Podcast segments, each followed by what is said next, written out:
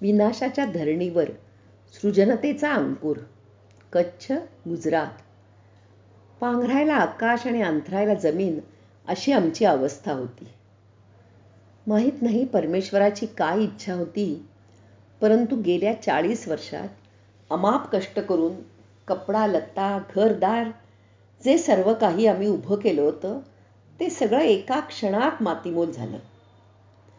गुजरातमधील कच्छ या गावात बावीस वर्षापूर्वी आलेल्या त्या भयंकर भूकंपात झालेल्या नुकसानहानीच्या कथा सांगताना चापरेडी गावचे सध्याचे सरपंच श्री दामजीबाई यांचे डोळे आजही भरून येतात.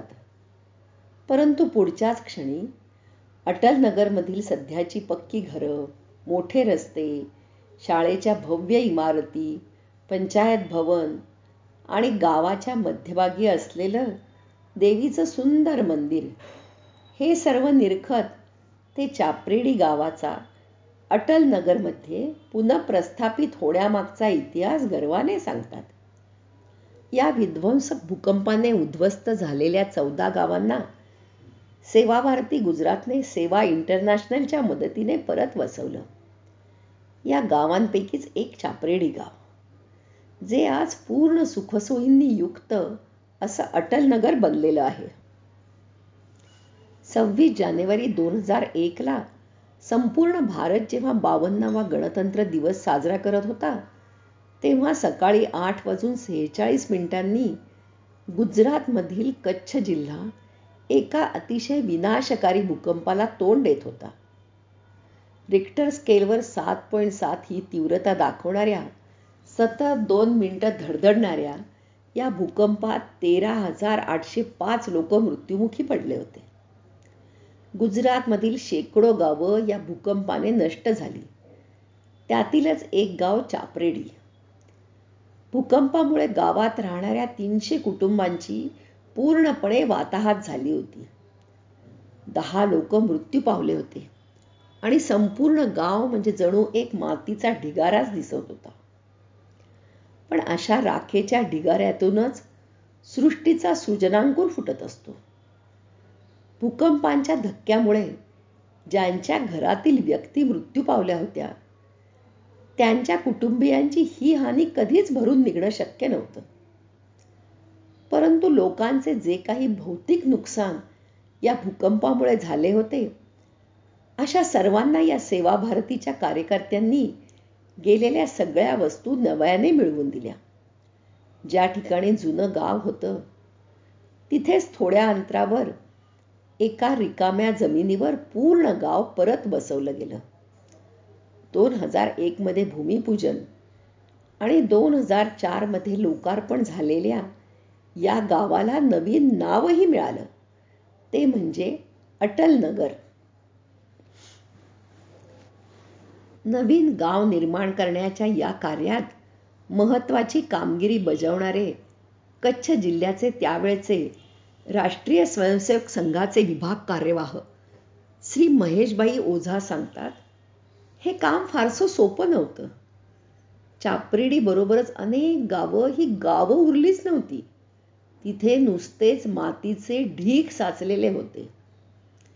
जे लोक या भूकंपातून वाचले होते त्यांच्याकरता ही लढाई कठीण होती.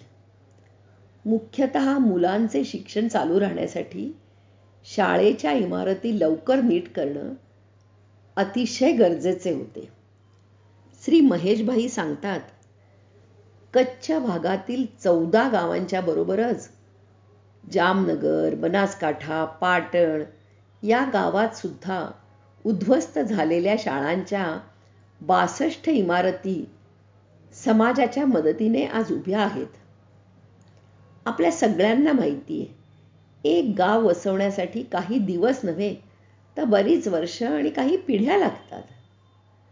गावाच्या पुनर्निर्माण काळातील दोन वर्षात जुन्याच ठिकाणी बांबूंवर पत्रे टाकून अगदी कमीत कमी साधनांमध्ये राहत दगडाच्या चुलीवर स्वयंपाक करून आपलं जीवन जगणाऱ्या या लोकांच्या बरोबर कठीण प्रसंगात सुद्धा संघाचे स्वयंसेवक उभे होते. प्रांतमंत्री सी श्री महेशबाई ओझा म्हणतात या लोकांना भांडी कुंडी अंथरूण पांघरूण अन्नधान्य हे तर पुरवलंच. परंतु त्याचबरोबर त्यांच्या खचलेल्या मनात आत्मसन्मान जागृत केला. गाव वसवण्याच्या पूर्ण काळात काही तांत्रिक गोष्टींसाठी फक्त तज्ज्ञ लोकांना बाहेरून बोलावण्यात आलं. बाकी कुठलीही मदत घेतली गेली नाही. गावकऱ्यांनी स्वतः आपले गाव वसवले. गावासाठी मोल मजुरी करत असतानाच ज्याला जे काम येते ते त्याने पूर्ण इमानदारीने केले.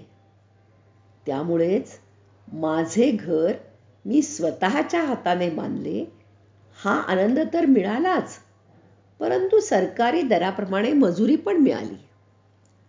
घराचे बांधकाम सुरू असताना घामाने भिजलेल्या मातीतून निघणाऱ्या सुगंधाने त्यांचं दुःख नाही होणं शक्य नव्हतं.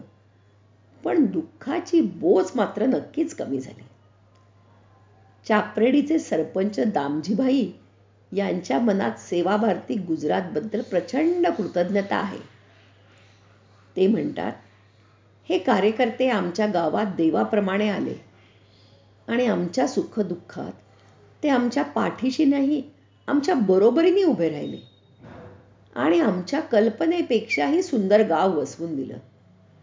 कदाचित या सगळ्या घटनेकडे बघून असं वाटतं अहं पटतं की विनाशातूनच सृजनतेचा अंकुर फुटतो.